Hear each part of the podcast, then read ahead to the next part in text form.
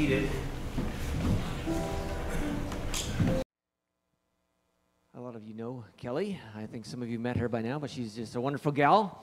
And uh, she's going to come share her testimony this morning. And um, it uh, is a powerful story. And sometimes when you hear people's stories, it, you hear what God has done in someone, it's always a reminder that if God can do it in their life, God can do it in our life as well. And so, Kelly, welcome. Thank you.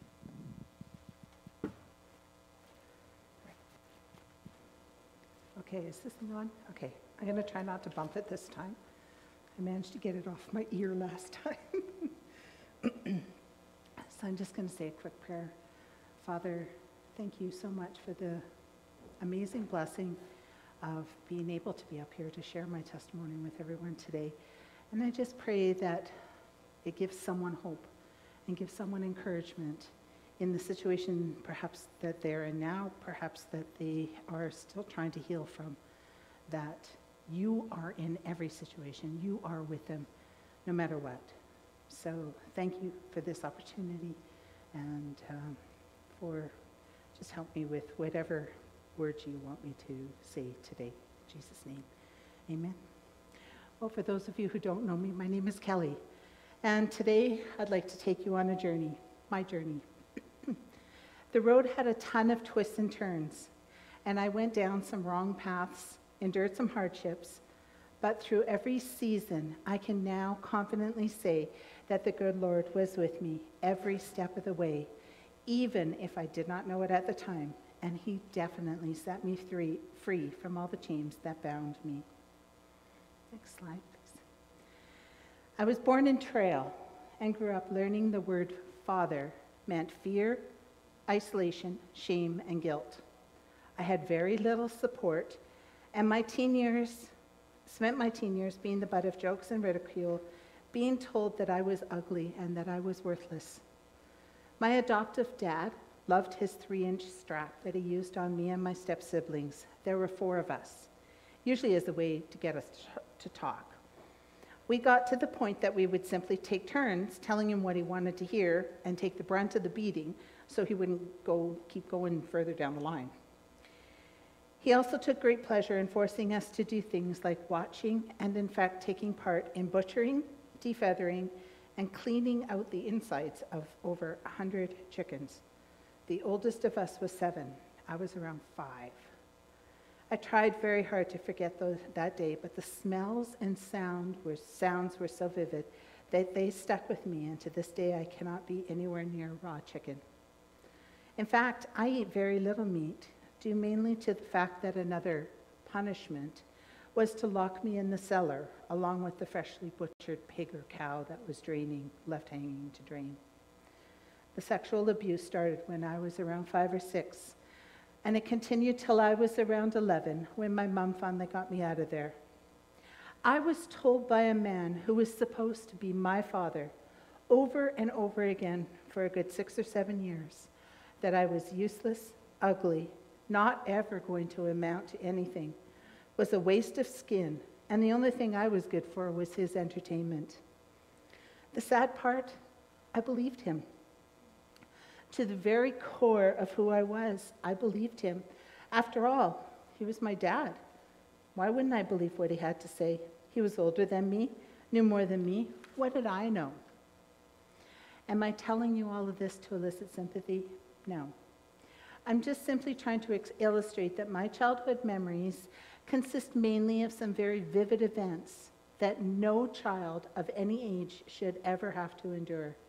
Now, I'm sure there must have been some happy times in my early childhood, but all I can remember is being sad, lonely, and feeling like I was not worth anything more than the dirt I walked on every day. Next slide, please. What kept me going during all this? At the time, I believed it was music. We had an old wooden upright piano, and if I did all my chores and everything I was allowed to do, everything I was told to do, I was allowed to play on it for a little while. I would sing and play away at the piano, which gave me such pleasure. But I had to be very careful not to do it when he was around, or sleeping, or entertaining his friends. I would not dare sing when he was in ear range. as he told me many times that I sucked at that. he allowed me to play the piano, though. It was the only compliment I actually remember ever getting from him. He said I could play okay and not make big wooden piece of junk sound like a piece of junk. So I'm going to leave that little girl for now and move forward to my teenage years. As I grew and hormones got involved, I already had a pretty low self opinion of myself. I had myself convinced that I was ugly and not worth anyone's time, male or female. I had very little support from my mom as she was dealing with the results of the abuse that she had also endured at his hands. I spent my te- teen years being the butt of jokes and ridicule, being told that I was ugly and worthless. My nickname in elementary school, and it followed me through high school, was Rover. I got used to being barked at while walking down the hall. Looking back, I know that I allowed those kids to treat me like that, but with no basis for anything else, I believed that it was normal. When a boy I really liked started paying attention to me, I was over the moon. He protected me against the bullies, made, me, made them stop calling me names, treated me better than anyone else had, until he had me convinced that I was ready to have sex with him, which, of course, I was not. But I already, because I already had some experience with pleasing a man, I seemed to know exactly what to do. I remember hating every minute of it. Afterwards, in fact, the next day, I approached him as usual, but this time was different. He was with his friends, and they were all laughing. He came up to me and thanked me for making him $100 richer. The entire previous month of him being nice to me was simply a bet he had with his friends to see if he could go all the way with the ugliest girl in school. Next slide, please. Again, what kept me going? Again, music, or so I thought at the time. I was in the band in high school. I played bass clarinet and was in the choir. I never really sang loud and learned how to sing properly. So I was always off key, and believe me, I was told so. But by this point, the put downs were a normal part of my life. In fact, I had come to expect them.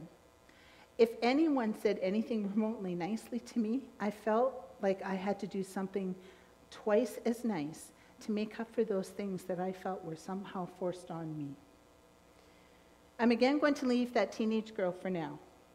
Somehow, through everything by this point, I'm pretty sure that I simply accepted that I was a nobody and was completely convinced that I was an ugly person, at least on the outside.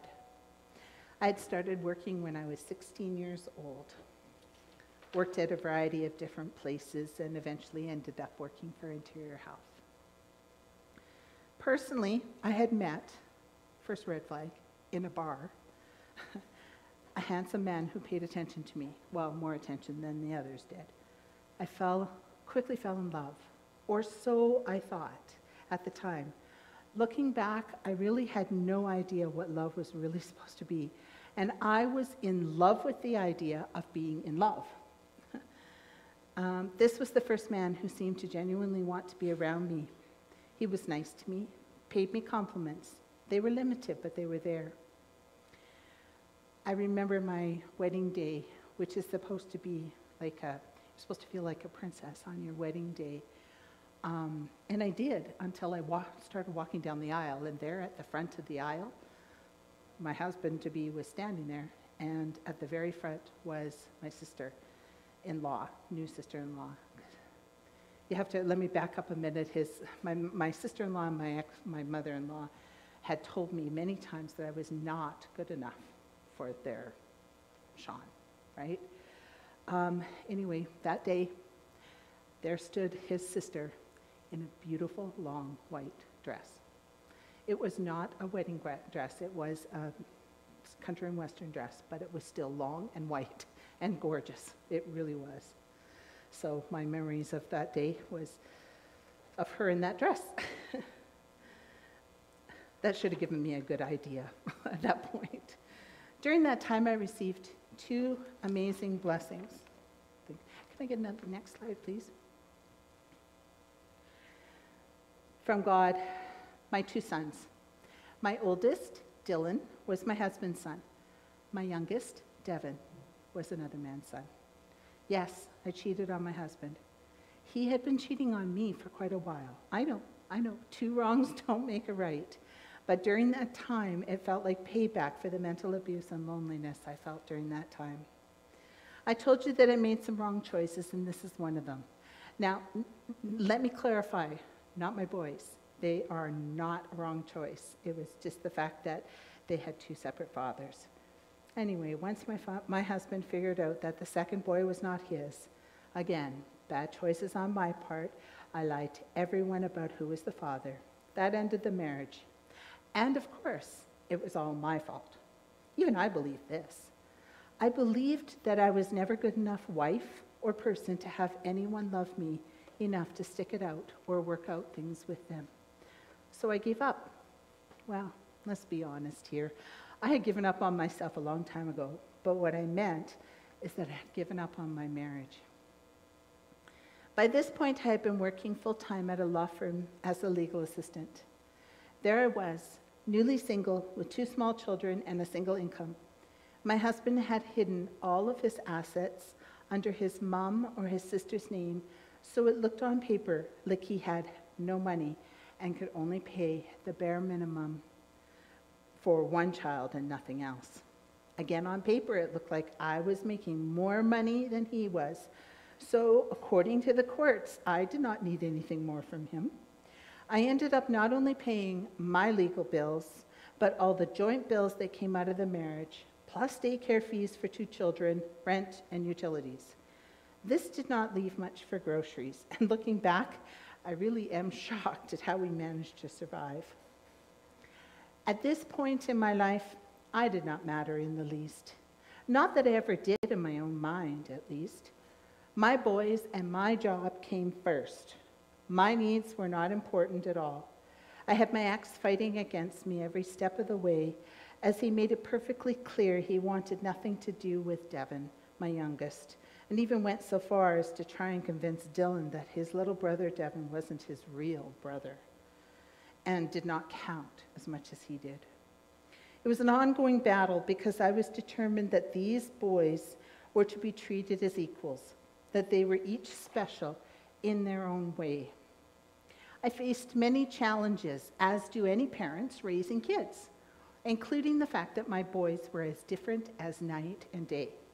My oldest, Dylan, was calmer, more observant, and thought about things before he did them.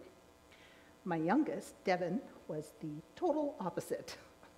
Devin was super active, a daredevil, and was the type of child that acted first and thought about it later. I'm sure we all know at least one child like that. Which, of course, got him into all sorts of trouble at school with other kids, including his brother. I always joked that I needed a referee whistle, but playing referee between feuding siblings was a challenge that all parents face. My boys did know a few key songs really well, and to this day, I'm sure that both of them would recognize them as I used to sing to them to calm them down. Well, let's be honest, I think it was for me, to calm me down. Next slide, please. There's my boys when they were little and when they're older. I spent most of my adult life with very little to no self worth, believing that I had been put on this earth to be a toy that was tossed around from one person to another. Always with the to the core belief that everything I had gone through was some form of punishment for some horrendous sin that I had committed at some point or another, and I deserved everything. All the bad things. That I deserved to be treated like a nobody, because after all, I had been told my entire life that I didn't matter. Why should I believe anything different? Approximately 15 years ago, I had to make a drastic change in my life. I had to get my boys out of the big city. We were in Calgary at the time. My oldest son, who never caused any trouble, always got along with everyone and was generally even tempered, Came home from school one day shortly after starting junior high, and in Calgary, junior high is grade seven, in tears and black and blue. he had been jumped by a group of older kids. There were about 12 or 13 in total that grabbed him as he walked out of the school, surrounded him, and proceeded to kick and beat him. I'm really not sure how my son managed to get out of there. Looking back, it was only by God's grace and assistance that helped my son that day. But somehow he did. And the hurt, anger, and confusion I saw on Dylan's face that day is something I will never forget. I took him to the hospital to get him checked out, and thank God he did not have anything more than a couple of broken ribs and a ton of bruising physically. However, the physical or the mental aspects of that beating would last a long time. Of course, I went to the school and proceeded to have the kids charged with assault once we figured out who they were. Dylan, of course, couldn't identify any of them. He was on the ground with his hands above his head, and all he could identify was shoes it was tough to get anyone to come forward to say who did it. There was one kid that did, although he said he wouldn't testify against them. I was pushing to do the right thing, trying to get justice for my son. As it turns out, this particular group of kids were affiliated with the neighborhood gangs.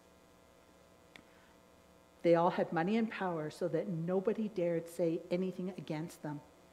I did find out, however, that Dylan was simply targeted because he was the biggest grade 7 kid they could find, and the grade 9 kids wanted to make an example out of my son, saying that they were in charge.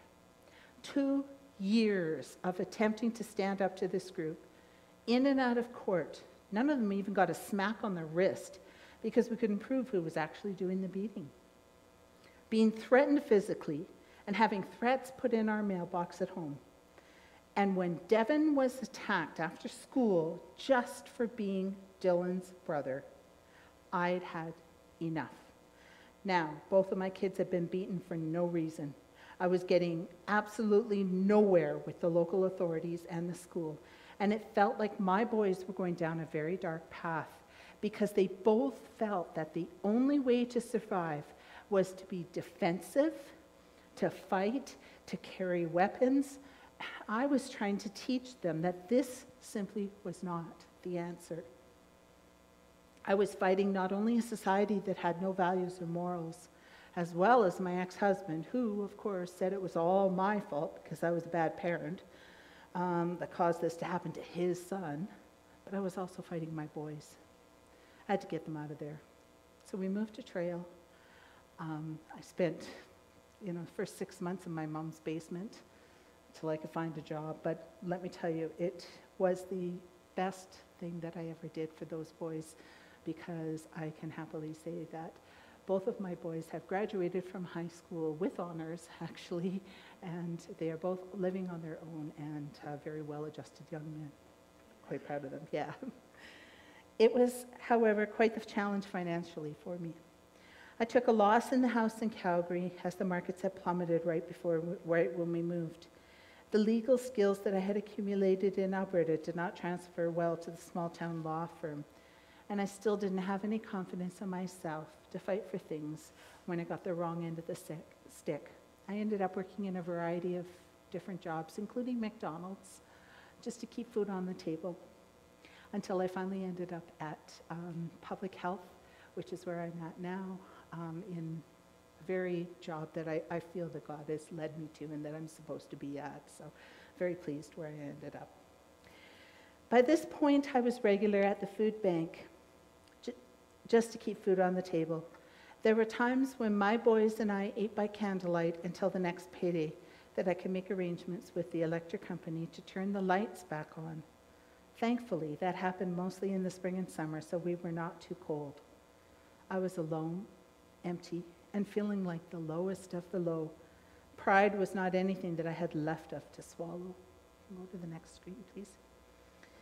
It was about this time that I was drawn back to the Trail Alliance Church, a church that I had vague memories of going to Sunday school when I was little. I sat outside that church every Sunday for a month. I'm pretty sure I must have looked like a stalker or something sitting in my van every Sunday because I didn't go in. I sat, I just drove to the church parking lot and sat there in my van every Sunday for a month before I finally got the guts to go in. then I sat in the foyer where I listened to the music and the sermon and I cried like a baby. I will never forget the lady who came over to me. She never said a word. I had never met her before that day. She simply took me in her arms and allowed me to cry. I didn't actually find out her name until the next week. Yes, I went back.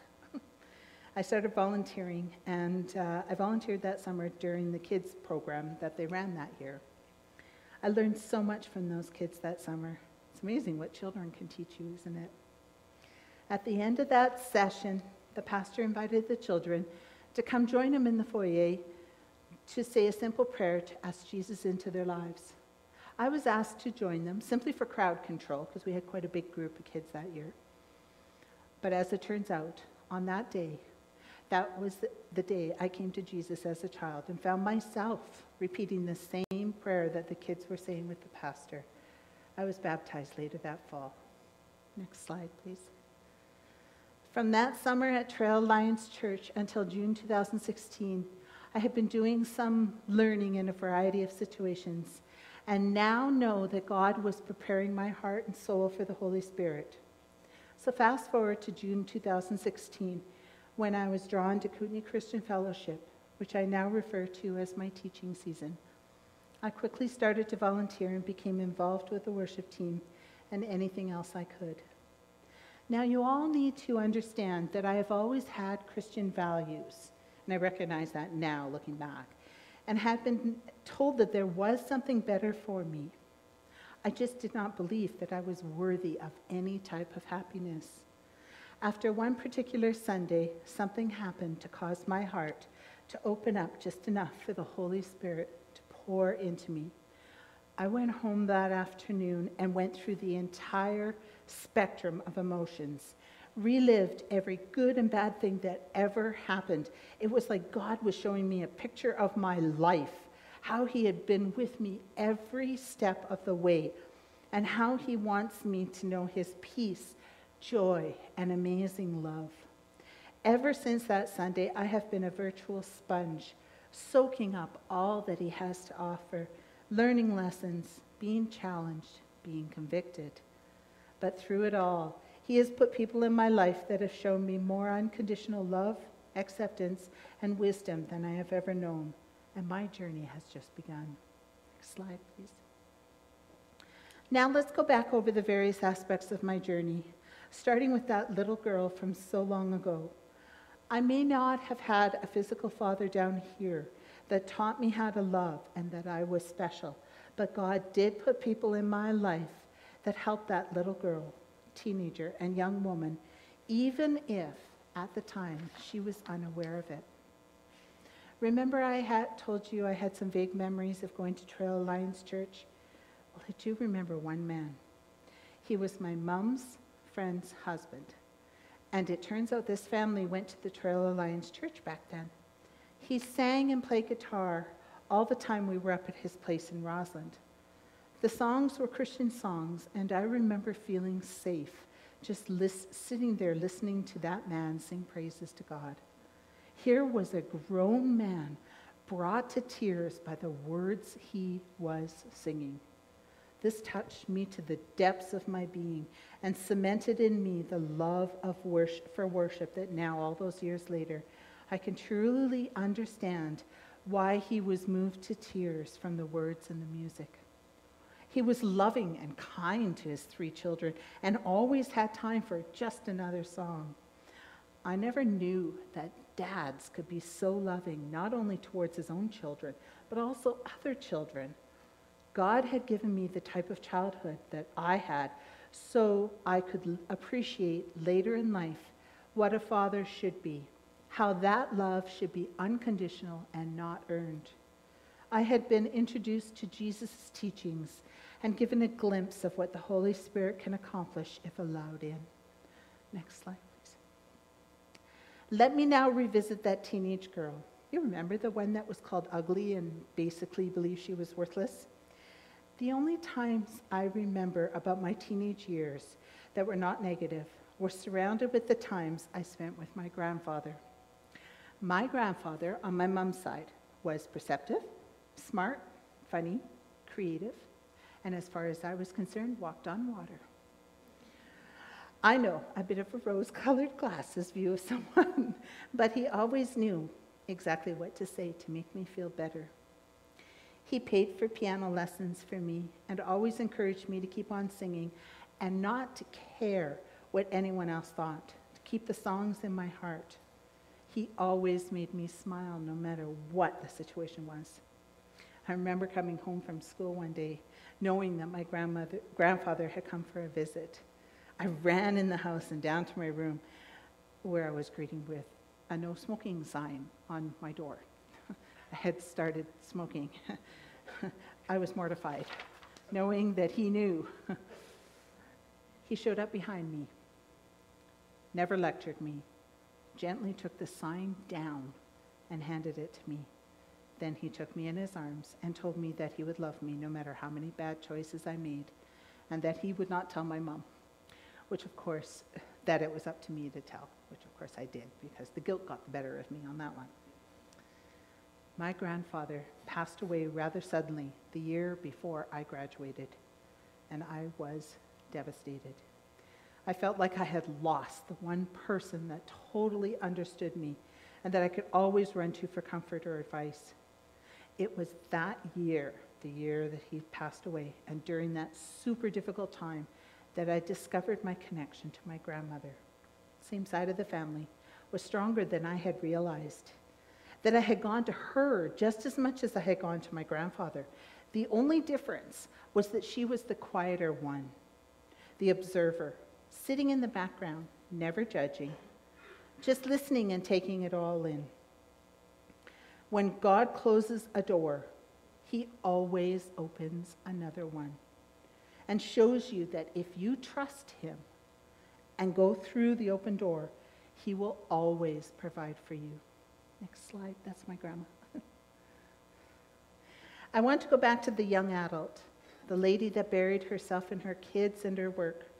After high school and marrying early, I was in a marriage that I thought was normal. I was pregnant with Dylan, and I met my very best friend, Chantal. We connected right away. I always felt like the ugly duckling when I was with her. She was beautiful, smart, funny, and had such a confidence about her that was entrancing. I very much wanted to be like her. At the time, I felt totally unworthy of having a woman like her as my friend. After all, why would this amazing, soft spoken, genuine woman want to be friends with the likes of me? I soon learned that she too was very lonely and confided in very few people. As we got to know and trust one another, I learned that friendship, true friendship, was based on a mountain of hard work, tons of communication, trust, honesty, and above all, genuine love and concern for the other person. This is something I never had, and so did not know how to function adequately in her presence, especially in the beginning. After a while, the bond grew stronger, and as we got to the point that, and we got to the point where we told everyone, told each other everything, and became closer than sisters. We had a mutual love for singing, and were found at, often found at a karaoke bar or even just in her basement, belting out our favorite songs together. I always knew she had a much better voice than me, but her humbleness and grace gave me the courage to stand up there beside my beautiful and talented friend and sing the songs with her. God put Chantal in my life to show me that I am worthy of a real friendship and capable of giving back as much as I receive from a healthy relationship. I honestly do not know how I would have got through all those years of raising my boys by myself without Chantal's love, support, and encouragement. Next slide, please. I had so many chains that bound me up for so many years. Some of them I put on myself. Some were placed there by others. But I allowed all of them to keep me a prisoner from God's purpose for my life. But more than that, from knowing Jesus on an intimate level, the way we should know him. That little girl who saw and experienced things that no little girl should have to became the insecure teenager who allowed everyone around her to treat her like she was nothing. That insecure teenager grew into a withdrawn, closed off young lady who made some bad choices and was totally convinced that she simply was not worthy of anyone's love. What break the ch- broke the chains? Well, honestly, I can pinpoint it to that one Sunday. To everyone else, it was just a normal Sunday. I honestly cannot tell you exactly what was said to me that day that opened up my heart just enough for the Holy Spirit to fill me up. But I can tell you that it was centered around the worship team that was so very close to my heart. After that day, everything changed for me. Well, not overnight, of course, but the learning, healing, repenting, and understanding of what God's word really means and my new relationship with our Heavenly Father began. One by one, the chains began to fall to the ground. He dealt with every chain link that had bound me up for so many years, one at a time. I was receptive to everything the Lord wanted me to understand. He put people and situations in my pathway to show me different ways of dealing with the same issues that I had been dealing with or attempting to deal with on my own. Somehow, God knew that this was the right time for me to start this amazing process. He already knew the people that He would place in my life in various situations to help me with gentleness, grace, and above all, love. I have been able to actually forgive my dad for what he did to me as a child and use the word father with such love and actually understand what it means to have a loving father who never left me alone, no matter what I may have thought of at the time. He has always been there for me, holding me up, keeping me strong, guiding me towards the path He wants for me. I have learned that submitting to Jesus is not meant to be a bad thing, that surrendering to His will is the only way to know pure joy, experience unbelievable love, and know how to give it to others. In conclusion, I want to encourage every one of you that has struggled in anything, either in the past, present, or even in the future God is with you. He has an amazing plan for each one of us. He wants us to live in peace and joy. And when the times come that are sad, frustrating, or seem hopeless, He wants us to reach out His hand and ask for help. He will hear us and guide us in the direction that He wants us to go. We simply have to submit to his plan and abandon ours if it's not in line with what his word says. So take his words and let them sink deep into your hearts and souls. There is huge freedom in submission to the one who made you. Once I understood that concept and the idea that I am a child of God, and I was willing to let go of the past sins, forgive myself and those who had hurt me, I always and always seek the guidance of Jesus. I realized that my chains were gone and I am